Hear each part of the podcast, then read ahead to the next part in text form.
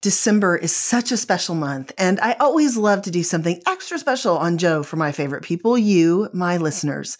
So all month long, I'll be highlighting some favorites from the O G series that launched this podcast way back in the start called Five Word Prayers. I know many of you will be very happy about that. These short, usually five minutes or less shows are perfect for a busy holiday season to bring you the hope and encouragement we all so desperately need. So here we go.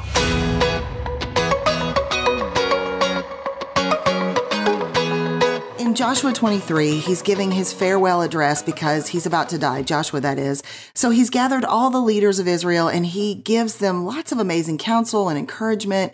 And towards the end, he says something so powerful, it moves me every time I read it. Verse fourteen, deep in your hearts, you know that every promise of the Lord your God has come true. Not a single one has failed. And as I read that the other day, the first thing that I felt was just a solid amen. That was my first reaction, because I do agree with this and believe it, and it resonated as truth to me. But then quickly I began to feel something else, and it was this. This is hard because of earthly pain and disappointment.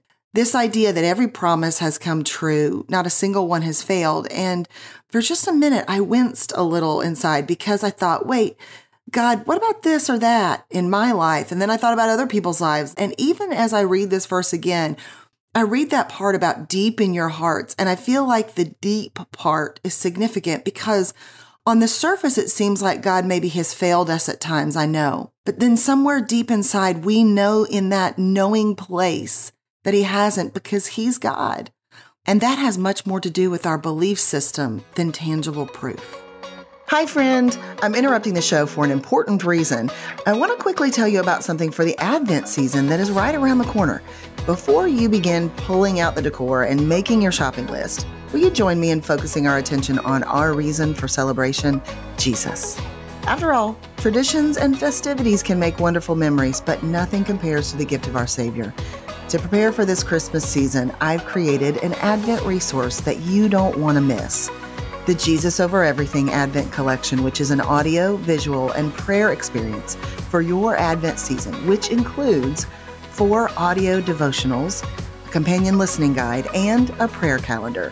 The four Sundays in Advent, I take you through these audio experiences: Jesus over the noise we hear, Jesus over the darkness we see, Jesus over the loneliness we feel, and Jesus over the shame we carry. I include a prayer calendar and thoughtful reflection questions as well for you. Head over to my shop right now to order your collection. You can find it at lisawhittle.com forward slash shop. Let's ready our hearts for the Advent season right around the corner. Okay, back to the show. But no matter where we are in this in our own life, there's a few things as I was mulling this verse over that God showed me that I want to share with you now that I think may help. Number one, God's promises are tied to his supernatural understanding of timing, purpose, and sovereignty, of which we humans cannot unravel. Number two truth about this, our job is not to figure things out despite what culture says. Our job is to fully trust a God we cannot see, but spend our life getting to know.